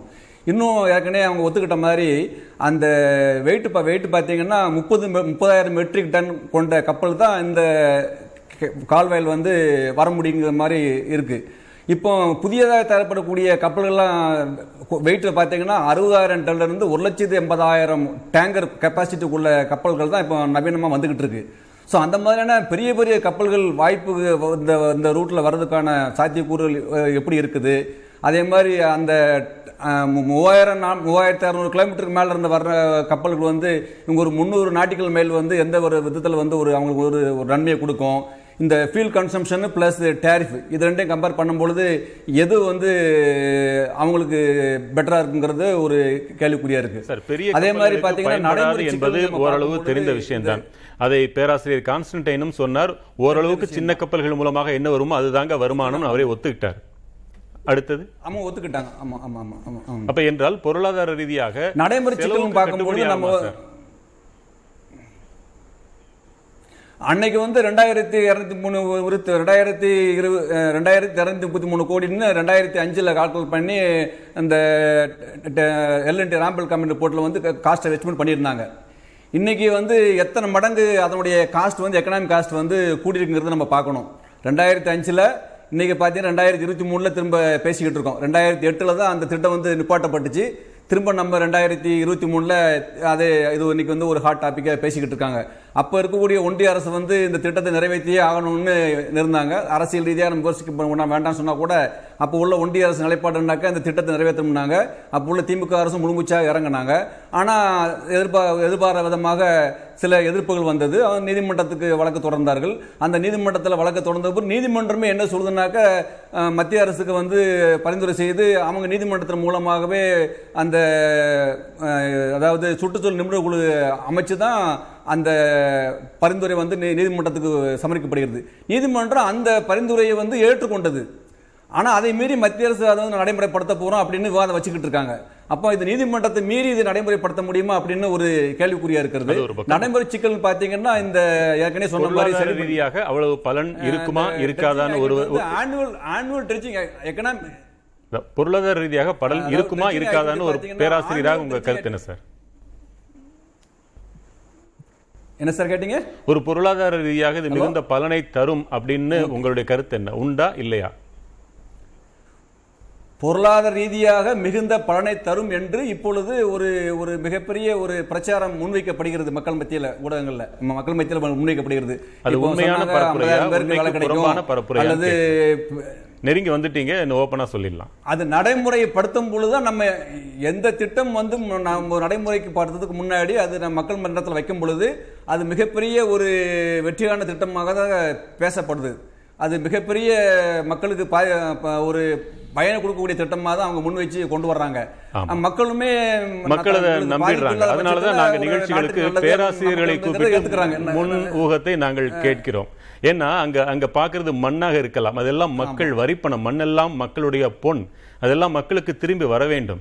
அந்த மண்ணெல்லாம் பொன்னாக யாரோ அள்ளுபவர்களுக்கு சென்று சேர்ந்து விடக்கூடாது என்று என்பதே நம்மளுடைய கவலை. நியாயமாக இருந்தால் எவ்வளவையும் கொட்டலாம். நியாயம் இல்லை என்றால் ஒரு துளி மண் அளவு கூட அதில் வீணாக விடக்கூடாது ரமேஷ் சேதுராமன் இந்த திட்டம் நடைமுறைக்கு வந்தால் வேற என்னென்ன சிக்கல்கள் வரும் நீங்க நினைக்கிறீங்க? உதாரணத்திற்கு நான் ஒன்று சொல்கிறேன். இப்ப அண்மையில கூட மகாபலிபுரம் பக்கத்தில் என்று நினைவு? கொட்டப்பட்ட கடலில் விழுந்துவிட்ட அந்த எண்ணெயை கூட அள்ளுவதற்கு நாம் வாளிகளை எல்லாம் பயன்படுத்தியதை செய்திகளில் பார்த்தோம். நிலைமை அப்படி இருக்கும் பொழுது ஒரு ஏதோ ஒரு ஆயில் கண்டெய்னர் வரும்னே வச்சுக்கோங்க. ஒரு ஸ்பில் ஆயிடுச்சுன்னா நிலைமை என்னாகும் என்பது போன்ற பல கேள்விகள் எழுகின்றன. வேற என்ன நீங்கள் வாலியில் நீங்கள் எடுத்ததை சொல்லலாம். ஆனா அதே நேரத்துல மற்ற நாடுகளை கம்பேர் பண்ணும்போது அங்க ஆயில் ஸ்பில் நடந்தது எப்படியாக நடந்ததெல்லாம் பார்த்தோம். அதையெல்லாம் கம்பேர் பண்ணும்போது நம்ம ரொம்ப சீக்கிரமே அதை வந்து கட்டுக்குள் கொண்டு வந்துட்டோம் அப்படிங்கறதையும் நம்ம பாராட்டியே ஆகணும். அதே நேரத்துல அஹ், இங்க சொல்லப்பட்ட இன்னொரு முக்கியமான விஷயம். ஸ்ரீலங்கா நம்மளுடைய தெற்கு முனையை நோக்கி வர்றதுன்னு பாத்தீங்கன்னா சோமாலியா ஆப்பிரிக்கா நாடுகளாக இருக்கட்டும் இல்லைன்னா வந்து கி- மத்திய கிழக்கு நாடுகள்ல இருந்து வரக்கூடிய இதெல்லாம் மட்டும்தான் சொன்ன மாதிரி இங்க போகணும். அதுவும் சின்ன கப்பல்கள் தான். இப்போ இன்னொன்னு இந்த பக்கத்துல இருந்து யாரு? நம்மளுடைய மேற்கு வங்கம் போன்ற கல்கட்டா போர்ட் அப்படின்னு சொல்றோம் அந்த சைட்ல இருந்தும் மற்ற அந்த பக்கத்துல இருக்கக்கூடிய துறைமுகங்கள்ல இருந்து ஒருவேளை வருதுன்னா கூட நமக்கு அதே நிலைமைதான். இந்த பக்கம் ஆப்பிரிக்காவிற்கோ இல்லை என்றால் ஆஹ், மத்திய கிழக்கு நாடுகளுக்கோ போகிறதா இருந்தாதான் நம்ம அதை எல்லாம் கவனத்தை எடுக்கணும் மற்றபடி நீங்க பாத்தீங்கன்னாக்க அப்படியே வந்து கிட்டத்தட்ட நம்முடைய ஸ்ரீலங்காவுடைய தெற்கு முனை அளவுக்கு தூரத்திற்கு வந்தாலும் அதற்கு பிறகு உள்ளே போவது அஹ், போவதற்கு எந்த தூரம் இருக்கிறதோ அதே தூரம் கிட்டத்தட்ட ஸ்ரீலங்காவின் இன்னொரு புறத்திற்கும் போவதற்குமான தூரம் இருக்கும். அதே நேரத்துல நீங்க இரண்டு மடங்கு வேகத்தில் சென்று சென்றடைய முடியும். அதே மாதிரி இவர்கள் சொன்னது போல அஹ், தொடர்ந்து அகழ்வது இந்த மாதிரியான விஷயங்கள் எல்லாத்துலயும் பல பிரச்சனைகள் இருக்கும். எக்கலாஜிக்கல் பேசிஸ்லயும் பல பிரச்சனைகள் வருவதற்கான வாய்ப்பு இருக்கு. இங்கே வரக்கூடிய கப்பல்கள் இங்கே தங்கி பிறகு இங்க இருந்து போவதெல்லாம் இல்லை. இரண்டு நாட்கள் மூன்று நாட்கள் ஆகும். மொத்தமாக நீங்க சொன்னா கூட நியாயம். இங்கே அவர்கள் வந்து இங்கிருந்து செல்வதே குறைந்தபட்சமாக நீங்க பாத்தீங்கன்னாக்க பன்னெண்டு மணி நேரம் தான் வித்தியாசமே இருக்கும். இவர்கள் இருபத்தி நாலு மணி நேரத்துக்கும் அதிகமாக சொல்றதை கூட நான் ஒத்துக்க மாட்டேன். அந்த வகையில் பா- அதுவும் சின்ன சின்ன கப்பல்கள் தான். நங்கூரம் விட்டு இங்க இருக்க போறாங்க அப்புறம் தான் போவாங்க அப்படின்னு இருக்கிறதுக்கான வாய்ப்புகள் மிக மிக கம்மி. அதனால் இந்த இடத்துல வந்து நமக்கு ஒரு அஹ், மக்களுக்கான ஒரு பெனிஃபிட் இருக்கும். அதாவது எப்படின்னாக்கா ஹைவேன்னு ஆரம்பிச்சுட்டாங்கன்னா அந்த இடம் பூரா வளர்ந்துரும் சொல்லுவாங்க. அப்படி கிடையாது. ஒரு பத்து கடைகள் வரும் ஐம்பது கடைகள் வரலாம். அந்த இடத்துல மட்டும் பெனிஃபிட் இருக்கலாம். எல்லாருக்கும் பெனிஃபிட் இன்னைக்கு இருக்கா அப்படிங்கறத நம்ம ஐவேஸ பார்த்தாலே சொல்லலாம். நீங்க முதல்ல சொன்னீங்க. இந்த மாதிரியாக ஒவ்வொரு விஷயத்தையும் நம்ம கணக்குல எடுத்துக்கணும். அதே மாதிரி மீனவர்கள் வாழ்வாதாரம் இந்த மாதிரி மக்களின் நம்பிக்கை நீங்க மக்களின் நம்பிக்கையை தான் சும்மா விட்டு விட்டு நம்ம வந்து அதற்காக வந்து இதுன்னு சொல்லக்கூடாது. அறிவியலையும் நம் கணக்கில் எடுத்துக்கணும் ஒரு பேலன்ஸ்டு ஒரு சமன்பாடுடைய பார்வையை நாம் கொண்டால் மட்டுமே இதற்கான ஒரு. நிரந்தர தீர்வுக்கும் தாண்டி ஒரு சிலருக்கான இத்தனை கட்சிகளும் சேர்ந்து இதை தீர்மானத்தை நிறைவேற்றி இருக்கிறது என்றால் அதற்கு ஒரு தலைப்பு சொல்ல சொன்னால் என்ன சொல்வீர்கள்? ரொம்ப இரண்டு எல்லா கட்சிகளும் அதுவும் குறிப்பாக ஆளும் கட்சிகளாக இருக்கட்டும் எதிர்கட்சிகளாக இருக்கட்டும் நான் ரெண்டு தரப்புலையும் ஒரு சிலர் கப்பல்களை கொண்ட முதலாளிகளாக இருக்கிறார்கள். ஒரு சிலர் துறைமுகத்தை கொண்ட முதலாளிகளை சார்ந்தவர்களாக இருக்கிறார்கள். இவர்களது ஆதாயத்திற்காக இந்த விஷயத்தை வந்து செய்யணும் மக்கள் வரிப்பணத்தில் செய்யணும்னு ஆசைப்பட்டாங்கன்னா அதை ஒத்துக்கொள்ளணுங்கிற அவசியம் பொதுமக்களுக்கு கிடையாது. இது மக்களின் நலன் முழுதுமாக பா- பாதுகாக்கப்பட வேண்டும். இதில் நம்பிக்கை அறிவியல் மக்கள் சுற்றுச்சூழல் கருத்துக்கு நன்றி. கான்ஸ்டன்டைன் நிறைவாக உங்களுக்கு. ஒரு உதாரணத்திற்கு மீனவர்களுக்கு வாழ்வாதாரம் நாட்டுப்படகு மீனவர்கள் நீங்கள் சில ஆயிரம் பேர்கள் தான் என்று கூட சொல்லுங்கள். அவர்கள் வாழ்வாதாரத்திற்காக நான் வருந்துகிறேன். என்ன செய்வீர்கள் அவர் அதாவது ரெண்டாயிரத்தி ஏழுல இந்த திட்டங்கள் வர்றதுக்கு முன்னாடி பதினாறு நாள் ஏறத்தாழ அந்த கோஸ்டல் ஏரியாவில் இருக்கக்கூடிய மீனவர்களிடம் கருத்து கேட்கப்பட்டு அவர்களில் மிகச்சிலர் இந்த வருமானம் குறையும் என்பதாக பெரும்பாலானோர் இதை வரவேற்ற பிறகுதான் அன்றைக்கு இருந்த தலைவர் கலைஞர் தலைமையிலான அரசு இதை முன்னெடுத்தது. எப்படி நாட்டுப்படகு மீனவர்கள் இதை வரவேற்கிறார்கள்? அதுதான். அவங்களுக்கு வந்து இருக்கிற? சிக்கல்கள் தேசபக்தி என்பதை விட நமக்கு இதை தோண்டுவதனால் ஏற்படக்கூடிய சிக்கல்கள். இப்போ ஒரு உதாரணத்துக்கு சொல்றோமே. இப்போ இது வந்து ஒரு முந்நூறு மீட்டர் அகலம் ஒரு பனிரெண்டு பதிமூணு மீட்டர் ஆழம். ஏறத்தாழ மூவாயிரம் முப்பதாயிரம் டன் கப்பல்கள் இந்த பக்கத்தில் வரலாம் வந்து போகலாம் அப்படின்னு நம்ம மாறும்போது இன்னைக்கு இலங்கை பார்த்தீங்க அப்படின்னா ரெண்டு துறைமுகத்தில் முதல்ல வந்து ஐந்து மில்லியன் டன் அளவுக்கு இருந்தது. அப்புறம் கம்பன் தொட்டாவில் வந்து இருபது மில்லியன் டன் எக்ஸ்ட்ரா கொண்டு வர்றாங்க. அப்ப இவ்வளவு சரக்குகளை அதை கையாளுகிற போது நம்மளுடைய எக்கனாமிக் feasibility ஸ்டடியில அவங்க என்ன சொல்றாங்கன்னா இதில் ஏறத்தாழ பாதி அளவிற்கு நமது துறைமுகத்தின் வழியாக வந்து போவதற்கான வாய்ப்பு இருக்கிறது. எதனா அதன் அடிப்படையில் தான் அவங்க அந்த நானூத்தி முப்பது கோடி ரூபாய் வருமானத்தை டிராப் பண்றாங்க. இப்ப சகோதரர் சொன்னார் இல்லையா எப்பவுமே feasibility ஸ்டடி அப்படிங்கிறது மூன்று கண்டெய்னர் இலங்கையின் வருமானத்தில் பாதி குறையும் என்றால் இலங்கை இதுவரை இவ்வளவு சும்மா இருந்திருக்க முடியுமா? அப்ஜெக்ட் பண்ணல அது. அது அது இதுவரைக்கும் ஸ்ரீலங்கா இது அப்ஜெக்ட் இன்னொன்னு என்னன்னா அப்ஜெக்ட் பண்றதுக்கான சூழல் என்ன இருக்கு? அவங்க வந்து இது இது வந்து நம்ம இன்டர்நேஷனல் லெவல்ல நம்ம அவங்களுக்கும் நமக்குமான இடத்துக்கு நம்ம போல. நம்ம நம்ம இடத்துல நின்று நம்ம செய்றோம். இதை அவங்க அப்ஜெக்ட் பண்றதுக்கு என்ன செய்ய முடியும்? அப்ஜெக்ட் பண்றதுக்கு அவன் என்ன வேணா செய்யலாமே அவங்க. சைனாவை துணைக்கு அழைக்கலாம். இன்னைக்கு கண்டெய்னர் கிங் யார் அரசியல். சைனா. இல்ல சைனா. அவர்கள் இதை வீம்புக்கு பயன்படுத்தவில்லை என்று முடிவெடுத்தால் என்ன ஆகுது. கொரோனா காலத்தில் கண்டெய்னர் பஞ்சம் வந்தது நாடறியும் யார்? எல்லாம் சைனா தான். எந்த எந்த ஒரு வியாபாரியும் நஷ்டத்துக்கு ஒரு லாபத்துக்கு ஒரு இது இருக்கும்போது வழி இருக்கும்போது நஷ்டத்துக்கு எந்த வியாபாரியும் போவான் என்று நாம் நினைக்க முடியாது. நான் என்ன சொல்லுகிறேன்? இந்த திட்டத்தை கொண்டு வருகிற போது ஒரு கப்பல் போக்குவரத்தை நடத்துகிறவனுக்கு லாபம் கிடைக்கும் என்று சொன்னால் அவன் லாபத்தை தானே பார்ப்பான்?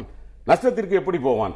அப்படியானால் இந்த feasibility ஸ்டடின்னு சொல்றோம்ல sir economic feasibility and then வந்து ஃபைனான்சியல் feasibility அதுக்கப்புறம் டிரான்ஸ்போர்ட் feasibility இப்படி ஒரு மூணு நாலு feasibility பார்த்து தான் அந்த feasibility ரிப்போர்ட் வரும். அது எல்லாத்தையுமே இங்க வந்து விருந்தினர்கள் அத்தனை பேருமே அதை உடைச்சிருக்காங்கன்னு தான் நான் இல்ல எக்கனாமிக் feasibilityல அவங்க சொன்னதுல ஒருவேளை அது வந்து ஒரு தரவு ஸ்டடியா இல்லாம இருக்கலாம். பட் அந்த வேணும் ஸ்டடியில அது வேணும் அது நம்ம இன்னும் அனலைஸ் பண்ணுவோம். அதாவது நான் என்ன சொல்ல வரேன்? அவர்களினுடைய இன்றைய பிராக்டிக்கல் சூழ்நிலையில இலங்கையில இருந்தோ இல்ல இப்ப சகோதரர் சொன்ன மாதிரி கிழக்கு கடற்கரையிலிருந்து மேற்கு கடற்கரைக்கு போகிற எந்த கப்பல் போக்குவரத்தா இருக்கட்டுமே வருமானம் என்பது இன்றைக்கு இருப்பதிலிருந்து கண்டிப்பாக நான் உணர்கிறேன். அதிகமாக வருவதற்கான வாய்ப்பு இருக்கு. சார் குற்றச்சாட்டே ஒன்று நேரடியாக முன் வச்சிட்டார். சில கப்பல் அதிபர்கள் அப்படி இப்படிலாம் சொல்லிட்டாரு. அவர்களுக்கு மட்டும் என்றால் இது போதுமானதல்ல. அதை விட அதிகமாக கூட வருமானம் இருக்கலாம். ஆனால் நீங்கள் சொல்வதைப் போல இலங்கை பெறக்கூடிய வருமானத்தில் பாதி அளவு இங்கே வந்து விடுமா என்றால் அது ஏற்புடையதாக இருக்கிறதா உங்களுக்கு? இல்லை ஆர்குமெண்ட்ஸேக்கே எடுத்துக்குவோம் அந்த ஃபோர் தேர்ட்டி க்ரோர்ஸ் அப்படின்னு சொல்றாரு. நீங்க இந்த திட்டத்தை செயல்படுத்தினா அதுக்கு சில ஆயிரம் கோடிகள் வேணும். இனிஷியலி அவரே குறிப்பிட்டது போல ஆய்வுகளுக்கே வந்து சில ஆயிரம் கோடிகள் அதிகபட்சம் இன்றைக்கு ஒரு இருபதாயிரம் கோடி என்றே வைத்துக் கொள்ளுங்கள். எடுத்துக்கிறோம். ஆய்வுகளுக்கு ரெண்டாயிரம் கோடின்னு அப்படிங்கிறத சார் சொன்னாங்க வந்து. அப்போ ஆய்வுகளுக்கு அந்த உங்களுக்கு அதுக்கப்புறம் நீங்க அந்த ப்ராஜெக்ட் இனிஷியேட் பண்ணுகின்ற போது சில ஆயிரம் கோடி அது என்னன்னா திருப்பி திருப்பி நீங்க ட்ரென்ச் பண்ணிட்டே இருக்கணும். ஒன்ஸ் ஃபார் ஆல் முடிய போறதில்ல. ஒரு ஒரு தடவை முடிய போறதில்ல. அப்ப திருப்பி திருப்பி ஆயிரம் கோடி நீங்க செலவு பண்ணிட்டே இருக்கணும். ஆனா உங்களுக்கான வருவாய் அப்படிங்கிறது அதிகபட்சமா நானூத்தி முப்பது கோடி. அப்போ சில ஆயிரம் கோடிகள் நீங்க தொடர்ச்சியாக செலவு செய்து கொண்டிருப்பீர்கள். உங்களுக்கான வருவாய் அப்படிங்கிறது நானூத்தி முப்பது கோடியாக இருக்க போகிறது. இல்ல ஒரு ஒரு நிமிஷம் என்னன்னா அன்னைக்கு ரெண்டாயிரத்தி ஐநூத்தி நாற்பத்தி ஏழு கோடி ப்ராஜெக்ட் அப்படிங்கிறது இன்னைக்கு இருபதாயிரம் கோடியா இருக்குன்னா அன்னைக்கு நானூத்தி முப்பது கோடிங்கிறது நாலாயிரத்தி முன்னூறு கோடியா மாறாதான்னு கேக்குறேன். மாறாதா? Escalate your project அதுக்கான value, ஒரு அறிக்கை வேண்டும் அதுவும். வரும்ல. இல்ல நான் என்னுடைய நான் சார் நான் வந்து எனக்கு பொருளாதார அறிவு இல்லை எதுவும் இல்லை சார். நான் யதார்த்தமா ஒரு சாமானியனா கேக்குறேன். சார் என்னுடைய ப்ராஜெக்ட் செய்யறதுக்கான ரேட் ஏறுச்சுன்னா இங்க வருமானம் வரும்ங்கிறது மட்டும் நானூத்தி முப்பது கோடியில நின்றுமா? இதுவும் விலை ஏறுமா? ஏறாதா? ஏறும் ஏறும் ஏறும். அப்ப அந்த அந்த அதாவது கோடி. நான் அதான் சொல்ல வரேன். ட்ரென்ச்சுக்கான அது காஸ்ட் ஏறுமா இல்லையா? நான் என்ன கேக்குறேன்? நீங்க ஒரு திட்டத்தை செயல்படுத்துறீங்க. செயல்படுத்தும் போது அதுக்கு வந்து feasibility-ய கொண்டு வரும்போது அவங்க நானூத்தி முப்பது கோடி அந்த feasibility இல்லாமல் எந்த எக்கனாமிக் அட்வைசரும் வந்து ஒரு கவர்மெண்ட்டுக்கு வந்து ப்ராஜெக்ட் கொடுக்க மாட்டாங்க. லாஸ்ன்னு சொல்லி அவன் கண்டுபிடிச்சிருந்தான். ஒருவேளை எக்கனாமிஸ்ட் வந்து அந்த எக்கனாமிக் feasibility அனலைஸ் பண்ணும்போது இஃப் கோஸ் ஏ லாஸ் அதை எப்படி ப்ரொபோஸ் பண்ணுவாங்க? ஒரு கவர்மெண்ட்டுக்கு இது ஒரு தொடக்கம் தான் அடுத்து நீங்க சொல்ற அந்த உண்மையான புள்ளி விவரங்கள் அனைத்தையும் வைத்து ஒவ்வொரு வரி வரியாக நாம் இன்னும் விவாதிக்கலாம் மக்களுக்காக. உங்கள் பங்களிப்புக்கு நெஞ்சார்ந்த நன்றி. மற்றும் ஒரு நிகழ்ச்சியில் மீண்டும் சந்திக்கலாம். வணக்கம்.